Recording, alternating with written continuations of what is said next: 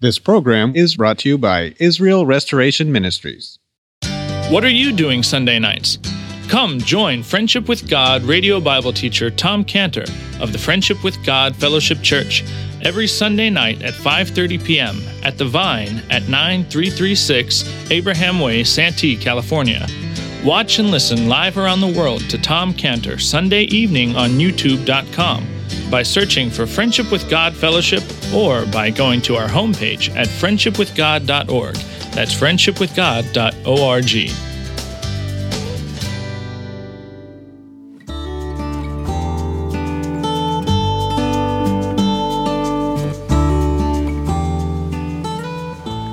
Welcome to Friendship with God with our Bible teacher, Tom Cantor. Today's message and previous messages can be listened to or downloaded for free at friendshipwithgod.org.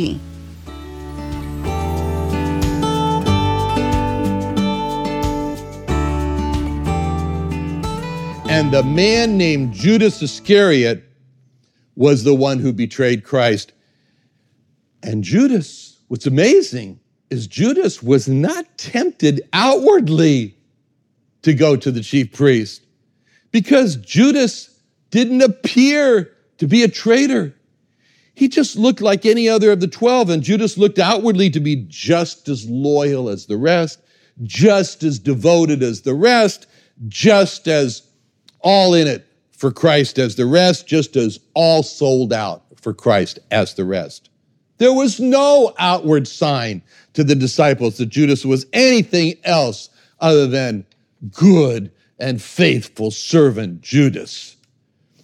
Because if there was any indication to any scribe, to any Pharisee, to any priest, that there was even a chance that Judas would be willing to betray Christ, he would have been approached. He would have been approached by the Pharisees and offered money to work with them because the focus of the Pharisees was how can we destroy Christ? The Pharisees were holding internal meetings on how could they destroy Christ. Mark, Matthew 12, 14, Matthew 12, 14. Then the Pharisees went out and held a council against him, how they might destroy him. The Pharisees were going outside of their group to have to uh, outside of their group to, to others and asking for their advice. How can we destroy Christ? Mark 3 6, Mark 3 6. The Pharisees went forth and straight forth, straightway took counsel with the Herodians against him, how they might destroy him. John 11 47, John 11 47. Then gathered the chief priests and the Pharisees a council and said, What do we do? This man doeth many miracles. The Pharisees had actually formed a league with the scribes in order to destroy Christ. Mark 11, 18, Mark 11, 18. And the scribes and chief priests heard it and sought how they might destroy him, for they feared him. In addition to the Pharisees, the chief priests and the scribes, they were also working full steam, full throttle to kill Christ, to destroy Christ, to the point where they had a special division the Pharisee seals, the Pharisee paratroopers, this special division pretended to be followers of Christ, but they were spies. They were just spies whose mission was to bring back information on how Christ could be killed. Luke 20, 19, Luke 20 19. And the chief priests and scribes the same hour sought to lay hands on him, and they feared the people, for they perceived that he had spoken this parable against them. And they watched him and sent forth spies, which should feign themselves just men, that they might take hold of his words, so they might deliver him unto the power and authority of the governor. And they asked him, Master, we know that thou sayest and teachest rightly Neither acceptest thou the person of any, but teachest the way of God truly. For all intents and purposes, the Pharisees and the scribes and the chief priests, the elders, they lived to destroy Christ. Luke 22, verse 2, Luke 22, verse 2. And the chief priests and scribes sought how they might kill him. You know, they were very good. The, the Pharisees always been very good, very, very good at making new laws. They make one law after another. You can't even keep track of them all. They, are very good. Some, a lot of them they call their part of their oral law. Moses written law. Oh, we got an oral law. Catch us if you can. We just are going to make new laws at one right after the other. They were so anxious to kill Christ, they made a new law. They made a new law. The new law said any person who knows where Christ is has to come tell them so they can arrest him. John 11, 57, John 11, 57. Now, both the chief priests and the Pharisees have given a commandment that if any man knew where he were, he should show it, that they might take him. So, if there was any indication that Judas was a weak link in the chain of the apostles, they would have gone to Judas. But there was no indication. There was no indication at all that Judas could be bribed. No, he Judas went when Judas went to the enemies, he did it 100% on his own. It was his own. He went to the enemies unasked. He left the home in Bethany where Christ was, and he didn't just take a stroll out for some little night air and just happened to come across Jerusalem. He left that time, he left that home there in Bethany, and he went directly to the chief priests. And he had one purpose in his mind, and it was Mark 14:10. Mark 14:10. Judas Iscariot, one of the twelve, went unto the chief priests to betray him unto them. Judas made a beeline directly to the palace of the high priest Caiaphas, where Judas knew there was a meeting between the chief priests and the scribes and the elders of the people, and Judas had one goal in going there, Mark 14 10, to betray him unto them. Oh, what a picture that was. Can you imagine it? The assistant, they're meeting together. There's the on the door, and the people in the meeting say, Yes, what is it? And the assistant says, one of Christ's inner circle is outside wanting to come in and address your meeting? And we can imagine how surprised and shocked everyone is in that meeting. And they, and they say to the assistant, Bring him in, bring him in. This could be the break we're looking for. And we can see them all there sitting in silence, shocked, as Judas is standing in front of them. And they all re- they recognize, oh, yeah, we know who, yeah, we've seen you before. Inner circle of Jesus. And they're all wondering, what do you got to say? What do you got to say to us? And the first words out of Judas's mouth are in verse 15. Verse 15. What will you give me? And I will deliver him unto you. We can imagine how they all must have felt. They probably were ready to fall off their chairs when they heard that offer. And after Judas left, they, they must have talked among themselves, and we can see how they all must have just looked at each other and asked each other, Guys, We've been trying and trying to kill Jesus, to destroy Jesus. We've had meeting after meeting on how to destroy Jesus. We've asked other groups on how to destroy Jesus. We've sent out spies to find us intel how to destroy Jesus. All along, there was a traitor in his inner circle, in the inner circle of Jesus. Did any of you, did you, did you, did you, did you, did you see that? Did you see that? Did you see that Judas in the inner circle was a traitor of Jesus? Did any of you? And each one in that meeting in Caiaphas' palace said, No, no, beats me. I had no idea that Judas was a traitor. I was totally blindsided by that. I didn't see that coming. And they didn't see it because it all came from inside Judas all from inside Judas. No one from the outside enticed Judas. No one from the outside tempted Judas with a bribe. No one from the outside lured Judas in to become a traitor. That all came from inside Judas. The idea to become a traitor of Christ for, came from in him. And that is a picture of sin in us. In us. We sin because it all comes from inside us. We are, yes, we are enticed. Yes, we are tempted. Yes, we are lured to sin. But the only reason we sin is because there's an internal sinful heart, a Judas Iscariot heart inside of us that has decided to open the door to the knocking of the enticement, the temptation, the lure from the outside. As it says in James 1:14, James 1:14, every man is tempted when he is drawn away of his own lust and enticed. And those words in James 1:14 of his own lust, they give us the picture that we've got a little Judas Iscariot inside of us. And this, this little Judas Iscariot inside of us, he's opening the door of our hearts and he's saying, to the temptation, think a thought of fornication, think a thought of adultery. And he's saying the words of verse 15 what will you give me? What will you give me and I'll think this thought of fornication?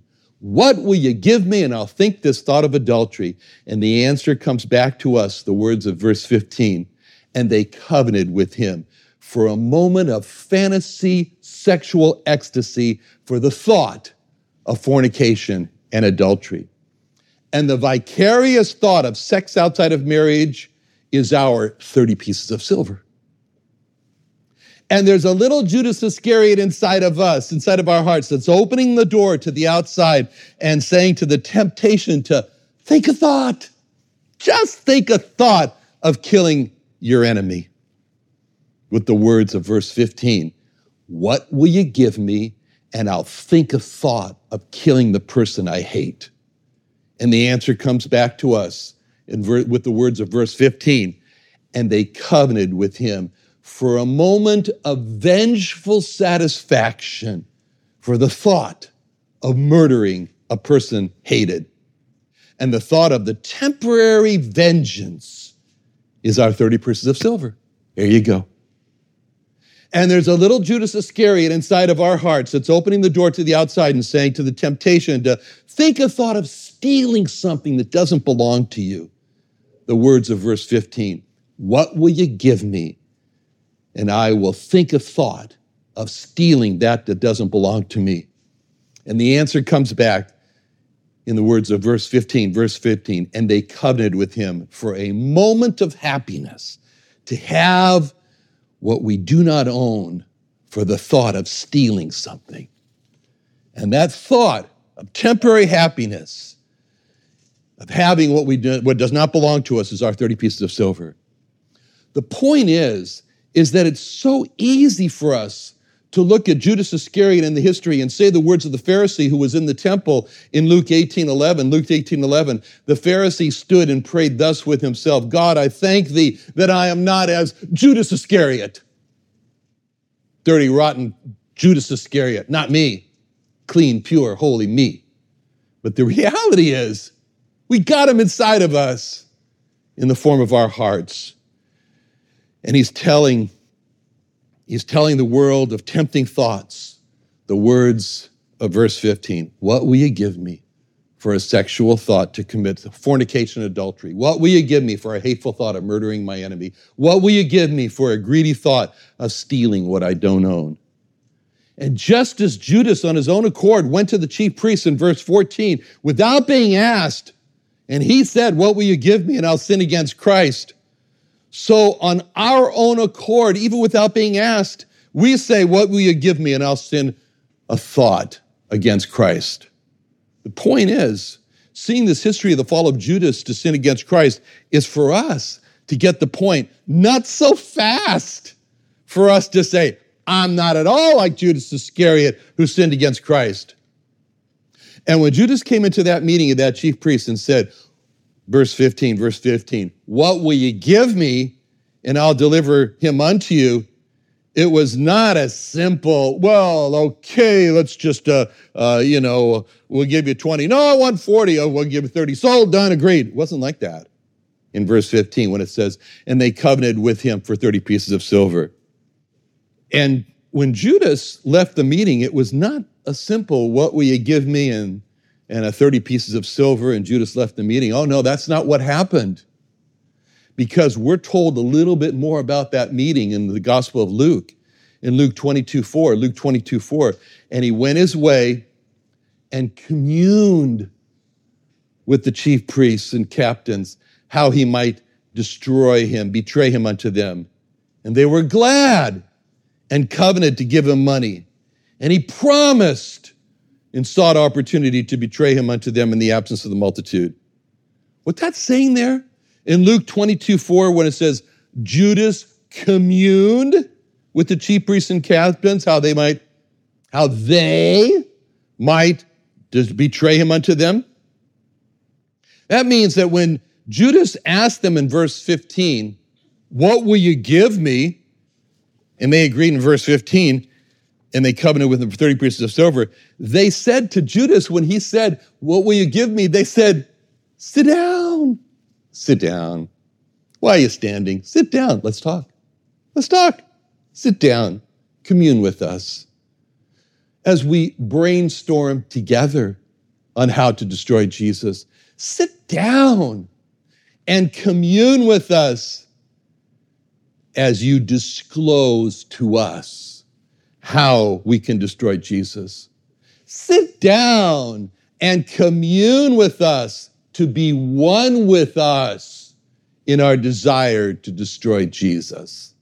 Sit down and commune with us in privacy to destroy Jesus. Sit down and commune with us in safety as we plan together to destroy Jesus.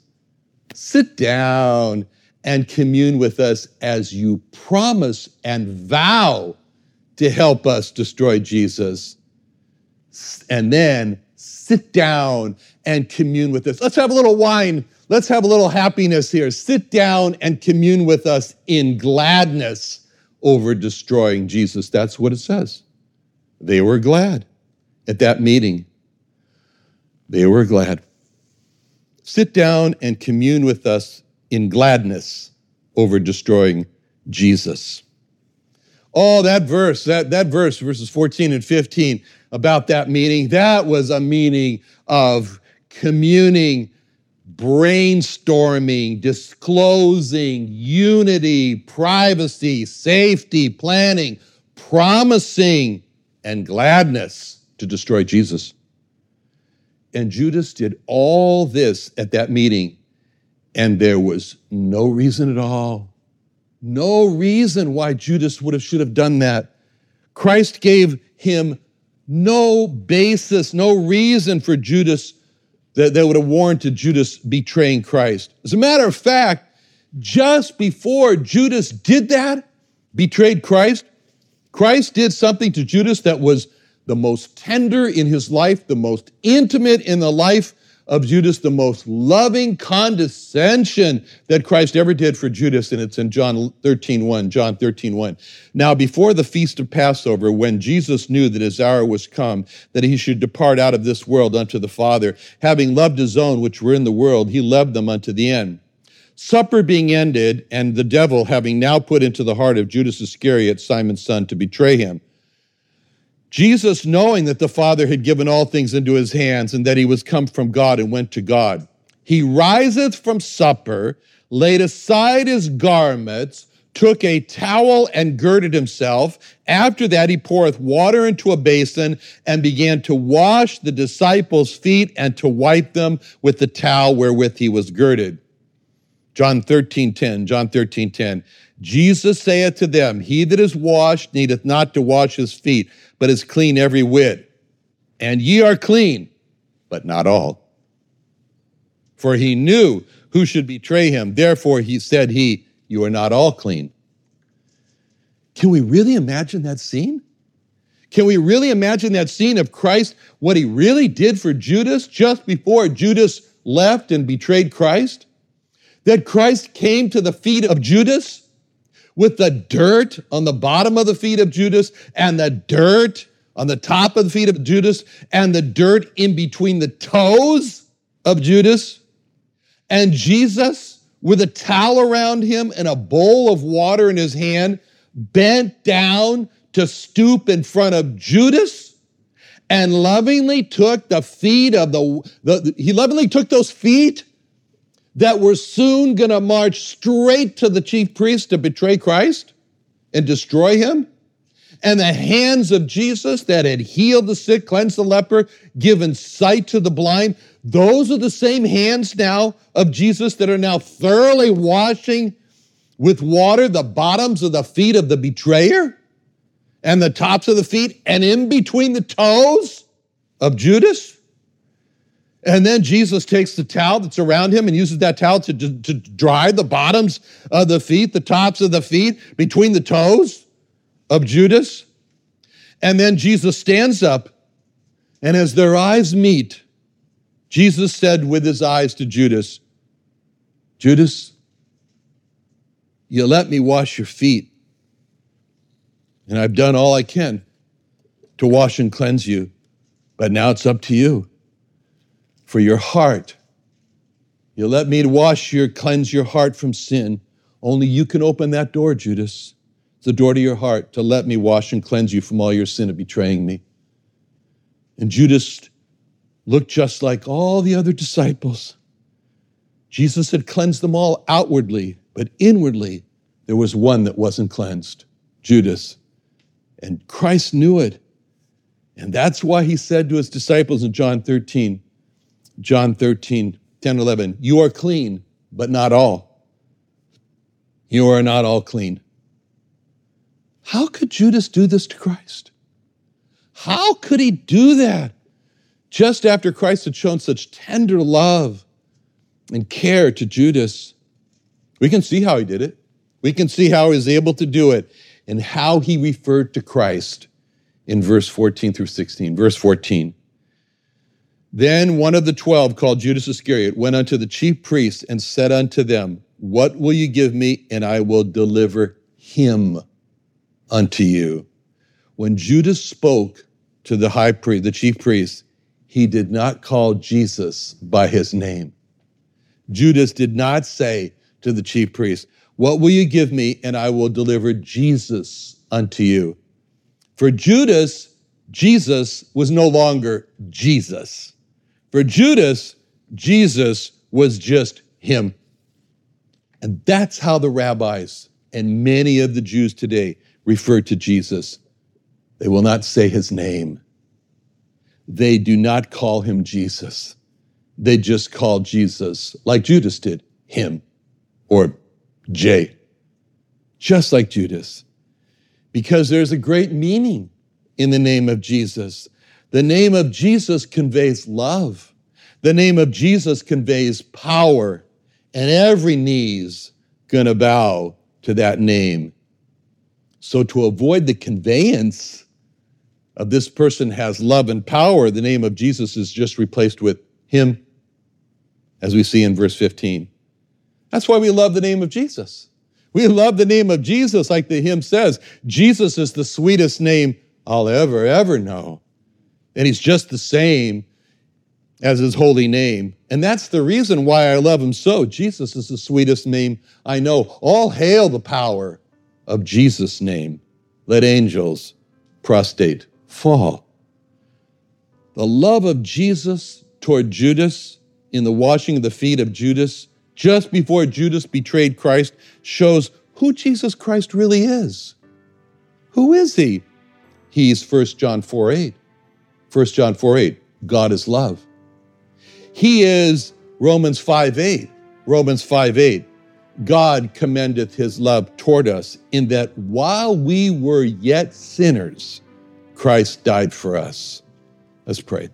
Father, love so amazing, so divine, demands my soul, my life, my all. Thank you in Jesus' name. Amen.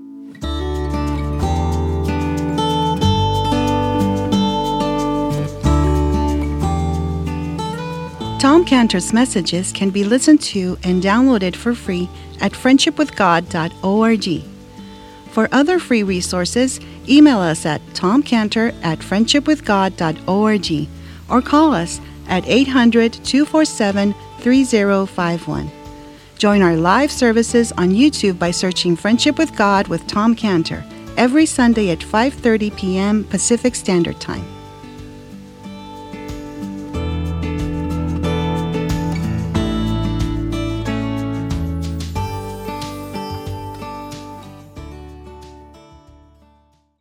What are you doing Sunday nights? Come join Friendship with God radio Bible teacher Tom Cantor of the Friendship with God Fellowship Church every Sunday night at 5:30 p.m. at The Vine at 9336 Abraham Way, Santee, California. Watch and listen live around the world to Tom Cantor Sunday evening on youtube.com by searching for Friendship with God Fellowship or by going to our homepage at friendshipwithgod.org. That's friendshipwithgod.org. This program is brought to you by Israel Restoration Ministries.